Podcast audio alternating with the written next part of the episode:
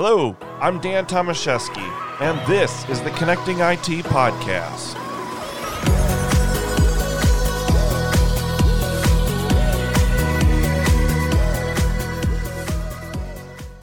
Welcome to the Connecting IT Podcast. I'm your host, Dan Tomaszewski, and joining me today is Kirsten Bay, CEO of Cysurance. Kirsten, welcome. Thank you. It's a pleasure to be here today. Yeah, I'm really looking forward to this. Uh, you know, I see your your post on LinkedIn a lot, and you're real active in the the cyber insurance space. And I think this is a really hot topic right now that we're hearing, whether you're an MSP or just a general business. I mean, cyber insurance is something everyone's talking about. Without question, and it's it's funny. I sort of chuckle to myself periodically because I get very excited about this topic and it's not all that often that one can get excited about insurance type discussions. So we are seeing so many different changes, and I think it's really become so top of mind for many different types of organizations that it's really something that people are interested in hearing about and understanding. It does feel like a black box for a lot of people. So I'm delighted to be able to speak with you today and share some insights about what we're seeing and to really help people feel more comfortable in understanding it and perhaps moving forward and getting it for themselves.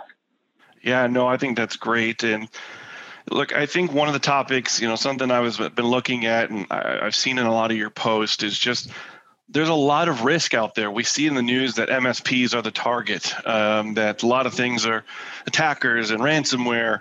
Things are going after that MSP. Why is it so important right now for MSPs to have the need to have tech E and O uh, cyber insurance? Well, there are a number of reasons. And the top reason is that many MSPs don't quite understand that they carry a dual type of risk in their organization. One is the fact that they are a one to many technology provider. And so the truth is, is like most criminals, hackers are fairly lazy and don't want to go one to one. So being able to penetrate an organization that has multiple customers and thereby the opportunity to monetize in multiple, multitude of ways at one time is certainly the way at it. The other, of course, is the E&O side, which is something that confuses people a lot.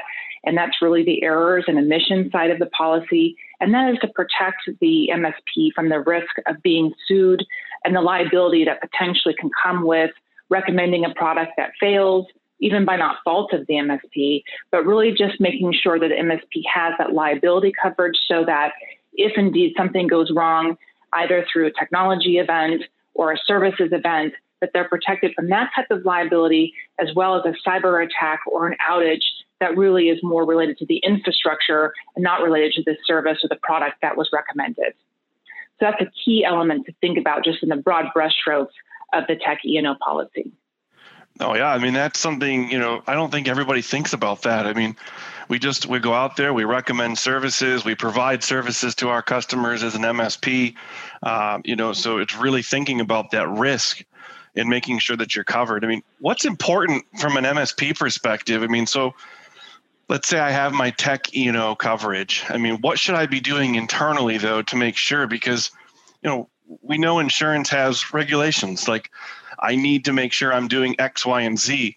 I mean, what's really important that an MSP should be doing if they have tech E&O? You know, what do they need to be doing to make sure that if a claim goes through, their chances of it going through are greater? Well, certainly the coverage is the key part, but there are other elements that are are challenging for MSPs. And what we're seeing is that RMM, RDP tool, you know, remote desktops, those are the entry points. And so one of the questions that gets asked very frequently, both for MSP type customers as well as general customers, is the two factor authentication question. And so if you answer yes, you do have 2FA turned on, and then it turns out in the investigation that perhaps you didn't, it might be considered an error, but it also could be considered a decline. And so these are things, it's really what we call like the basic blocking and tackling. So Two factor authentication is extremely important. The other thing that we're finding is is credential stuffing and so it's also making sure that that password hygiene and i know people talk about this all the time but password hygiene is really important and some of the dark web monitoring sites can be very helpful because not only for the MSP themselves, but also for their customers, we're finding that what they're doing is harvesting credentials. They relate the credentials somewhat to the MSP and their related customer base. They break into the RMM tool and then they stuff the credentials in and just keep running it automatically until they get a click, unlock the key, and then boom, they're in.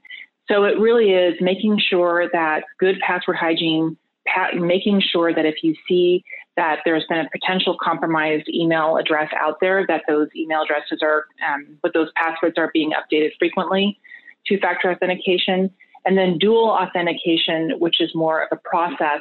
And that's really around things like um, money transfer, invoices, where if you see someone changing their bank account information, their invoice information, both to the customer or upstream, that you double check that they were intending to change those banking credentials or that those wires were really intended to be initiated, because those are the three elements where the losses are really becoming the greatest in terms of the entry point.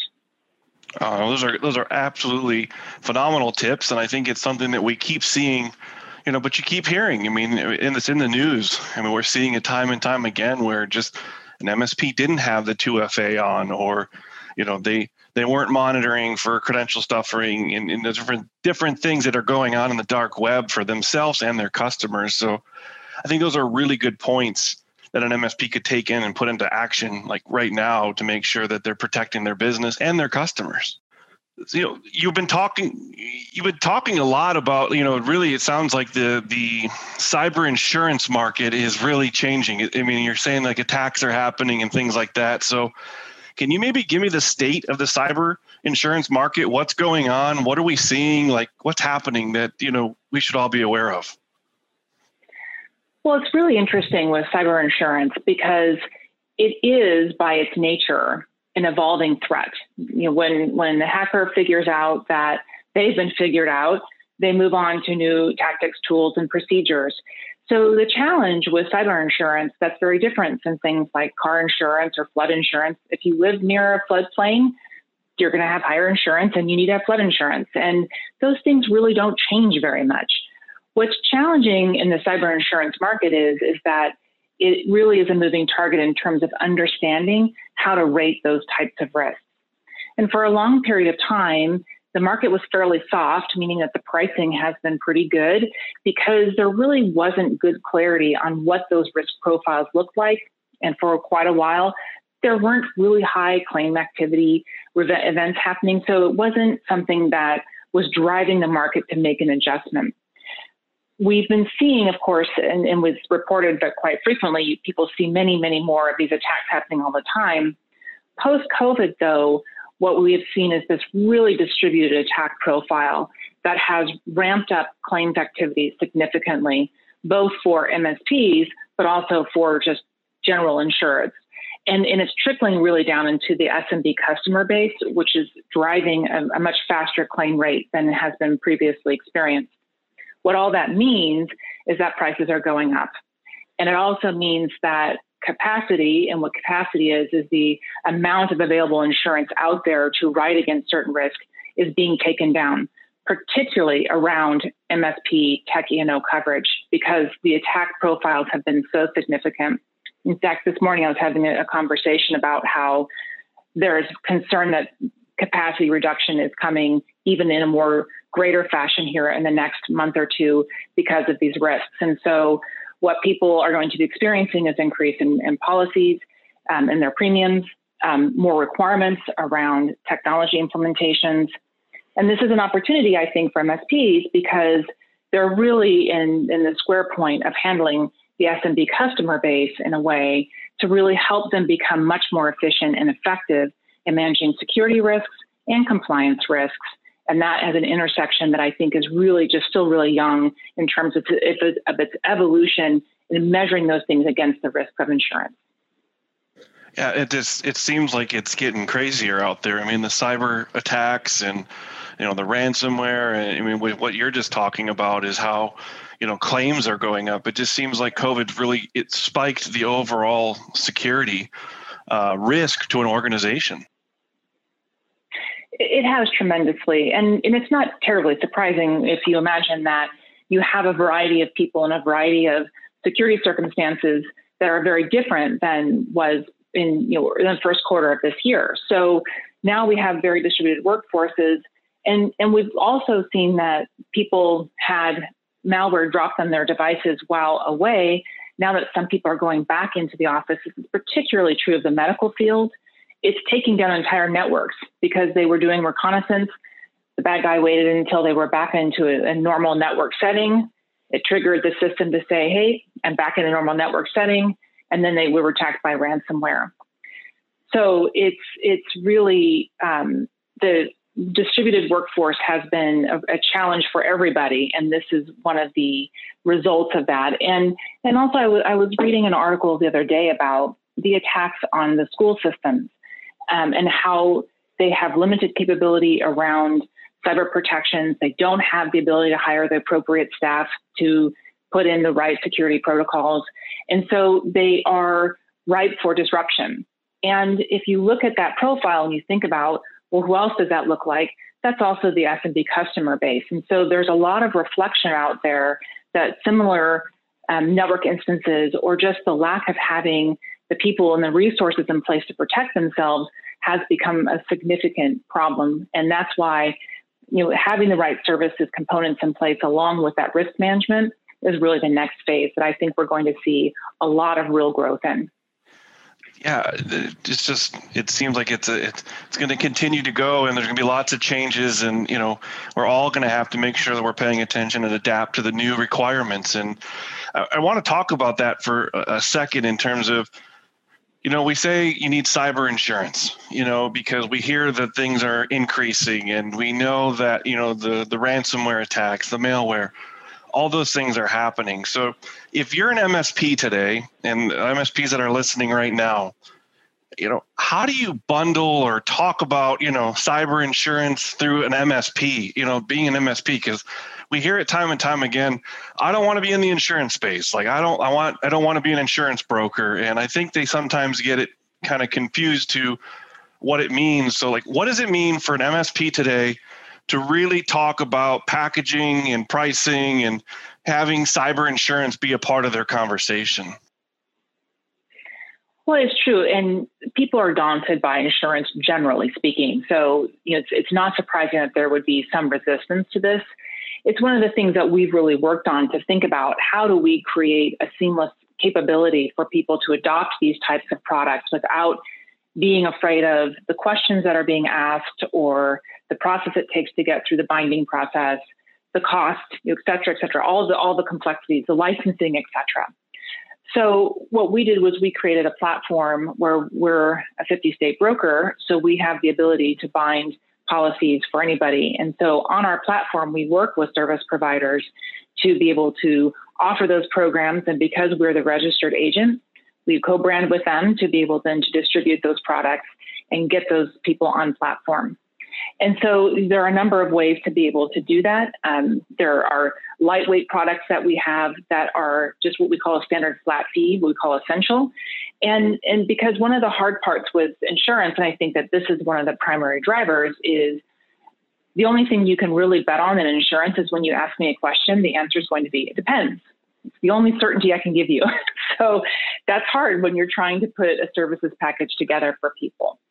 So we created a product that has standard pricing for people who have less than 10 million in annual revenue. And that way they can bundle it into a service package. They can, if they're offering compliance products or other risk management products, it can just be a natural extension on.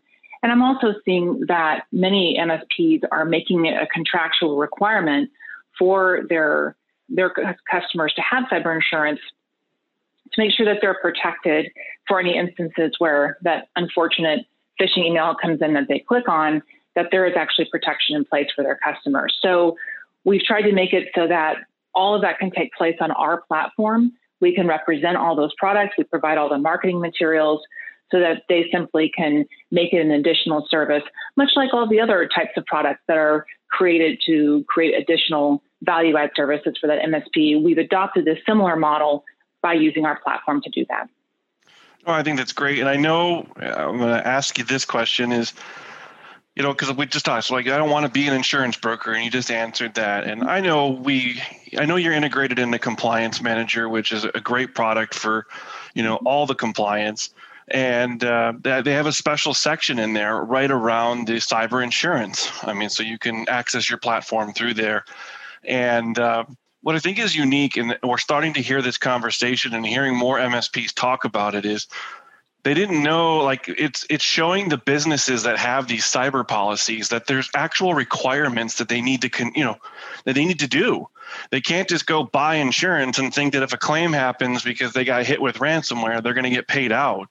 Um, so it's important to be if you're the msp and you know that your customer has a cyber insurance policy like who is it like what is it for like what's going on in the policy because I think that's a big mistake is people just think I bought cyber insurance, I'm covered. And that's not the case. I mean, you've been talking about it. You need to make sure you're going through and doing the different checklist and can you expand on that a little bit? You know, if I'm an MSP having a conversation to someone that maybe has coverage today, uh, or they don't have coverage, like why we need to go through the different steps to make sure they can get paid out if something does happen? Absolutely. And, and this is really something that, that people need to be aware of when they're thinking about cyber insurance, much like whether you're applying for life insurance or car insurance, that there are basic requirements that have to be fulfilled. And, you know, if you're not so healthy, your rates are going to be higher than if you're a healthy person or a younger person. So it's the similar concept applies. And, and so it's an opportunity for MSPs, but it's also an important thing, as you say, to keep in mind that your customer is going to have the expectation that when they check off the box, yes, I have a firewall, yes, I encrypt encrypted data, yes, I encrypt my endpoints, that it's true. And and that's often the blocker when people get to those questions, they have no idea if they have encrypted endpoints. And if they do say yes, and it turns out they didn't, that can be a real issue when it comes down to whether they'll be covered or not. So it, it to me is a real natural extension when we think about the providers who create infrastructure and technical support for people, that they would also be the ones to help them understand what their environments are doing and how they should protect for them. And so if you aren't doing those things for people, but they're signing up for their insurance policies and representing that, that again could be back to the tech E&O policy because that they might have relied upon certain information that may or may not be accurate. So this is an area where it, these two things I do not believe should be decoupled between you know technology and, and cyber risk because they are an extension of one another. And it really is about you know and when a lot of these municipalities and schools are being attacked, it was like, oh, well, just go buy cyber insurance. You forget about it. And and everyone was saying, no, you can't replace cyber insurance or with cyber insurance with technology and vice versa. And also the other key point is that you know, we know that there are vulnerabilities in any system, no matter what, and that it isn't a ding on an MSP's reputation or the service they provide to also recommend that someone be insured for cyber risks. And, and I think that that sometimes there is this feeling like, well, am I diminishing the value of my service by saying, well, you should probably get this insurance, when in fact it's just a risk curve. And we have to be aware that perhaps if you were driving your car and you're a great driver, someone could still run a red light and hit you. And those are the things that people have to orient their minds around in terms of these these cyber threats as well. Yeah, and I, something I wanted to kind of go into for a second with you is, is that I, I've heard you speak on this a couple of times, and I've heard other MSPs and other just insurance people out in the industry eh, people think they have cyber insurance like if their server gets hit with ransomware or you know something happens uh, the replacement i've heard i've heard a lot of people talk about this. Does every cyber policy and this is like a myth that i wanted to talk about does every mm-hmm. cyber policy pay the ransom? Does every cyber policy pay the the replacement uh, cost at the same? I mean those are some big things that people don't look into i don't think when they're getting cyber insurance. They don't think about well, if I have to pay the ransom, you know, this is what it covers. If I have to replace my equipment, you know, or that my customer has to get, you know, their cust- their equipment replaced, are we getting old value, today's value? Like, I think there's a lot of things that you got to take into consideration with cyber insurance, isn't there?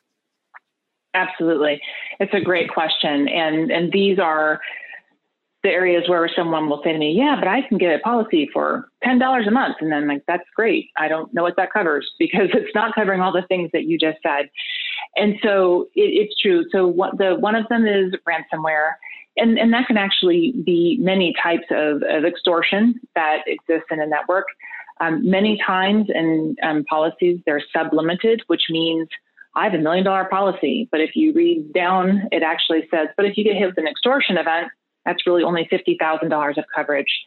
So, and a lot of people don't understand that, and, and that's something to be really aware of. You want your policy to say that those that program is to the full aggregate limit of your policy, meaning if your policy requires all of that to be paid to that ransom event, then that's what happens. And um, many, many policies are sublimited. They make them much less expensive, but at the end of the day, um, it's you know thousand dollars a year or it's your entire company. So that's one of them. That's really, really key. The other one, before I get into the equipment one, is social engineering. Um, this is another one where there are a lot of lawsuits by many, many larger companies against their insurance companies who are saying, you know, I just wired $2 million out. It was a fraudulent wire, as it turns out. Um, we want our money. And they're like, but you didn't have coverage for that. And these are always add ons or what they call an endorsement to the policy. So it's very key to make sure that if you think you have that coverage, you have to double check that it's social engineering coverage and again, those are typically less than the typical limit of the policy because they are, it's not really related so much to um, a technology event as, as, social engineering. It's one to one. So, um, but that's another area where many people think they're covered and are not. And then, and the last is the betterment question, which is, am I going to have my equipment replaced? Oftentimes, maybe, but as you say, it's going to be replaced at the old value that it was in and so there are these things called betterment clauses, which are um, not that common. They're becoming more common policies now. They're probably one of the most important things in a policy because it allows you to replace your equipment and or to add software that can um, actually help you mitigate against ever having this attack again. So there's a twofold. It's actually an upgrade to the system is also allowed when there are betterment clauses. Um, and it's really nice because it is the difference between you know, in a car accident, getting in a situation where they give you a partial replacement value of a car where you can't actually replace the car that you had today versus a full replacement value where you can go and replace exactly what you had and be comfortable that it is what you need. And I just, I've heard you talk to MSPs about this, and I, I see your different articles, and that really means a lot. I mean, it just, you can't go and just say I'm buying cyber insurance. You really need to know, and I think it's just a, it, it shows that the MSP cares too when they ask some of these questions to their customers, or when they're trying to you know to get a cyber insurance policy for their customers. Just taking that stuff into consideration. You want to be setting that customer up for the best possible scenario in a not so good scenario, and uh, it, I think it's really really great the attention to detail and what you guys do at Cysurance to make sure that these types of questions are answered. And you really, your team goes the extra mile in making sure the MSP understands what is going on. You'll jump on the phone with them as well. Uh, I just kind of want to end with this and get your last thoughts, but just how you guys really help the MSPs when they have questions or they're getting ready to get a policy, you know, for a customer and how you guys really answer all these types of questions like we just talked about. Well, thank you. And it's our pleasure. I mean, we, we really love working with this community, and it's such an important community. And, and the thing that I've been saying for a while that you've heard me say also is that this MSP community has created this infrastructure that has enabled all of us to be able to walk out of our offices one day and still continue to be productive and run our companies and do our business. It's a really important thing we couldn't have done this five years ago. And so that's really a testament to everything that's been built to facilitate what we do today in our workforce. And so we need to treat it with the same care is now to protect it and manage it in the way that needs to be. And, and so we really believe in supporting the SMB and the MSP community. And um, the most important thing that I'll leave you with is, and the, probably the easiest way to get to some of these questions is asking, what am I not covered for? because I can give you this litany of things you're covered for. And many of them you're like, I don't really know what that means. But to just know I don't know what I'm not covered for. Please, tell me what, what I'm not getting or what's not to the full limit of the policy. If you can draw a circle around that, you will get a lot further in, in understanding the nuances of what actually exists and, and for yourself and for your customers. Oh, that's that's great advice. And, I mean, you're always just a, a wealth of knowledge and an expert, authority in the space. And I just always am continuing to see the new new things coming out, you know, from you. So I just appreciate you, Cysurance, uh, and just the knowledge that you have to help the MSP community. So I appreciate you being on on the podcast today. Well, my great pleasure. Thank you for having me. And always let me know if you have any questions. I'm here to help. Yeah, no, that's awesome. And again, Kirsten, thank you for joining us. And I want to say thank you uh, to our listeners out there for uh, listening to the Connecting IT podcast. Make sure you subscribe and rate us five stars on the iTunes store. Until next time, see you later.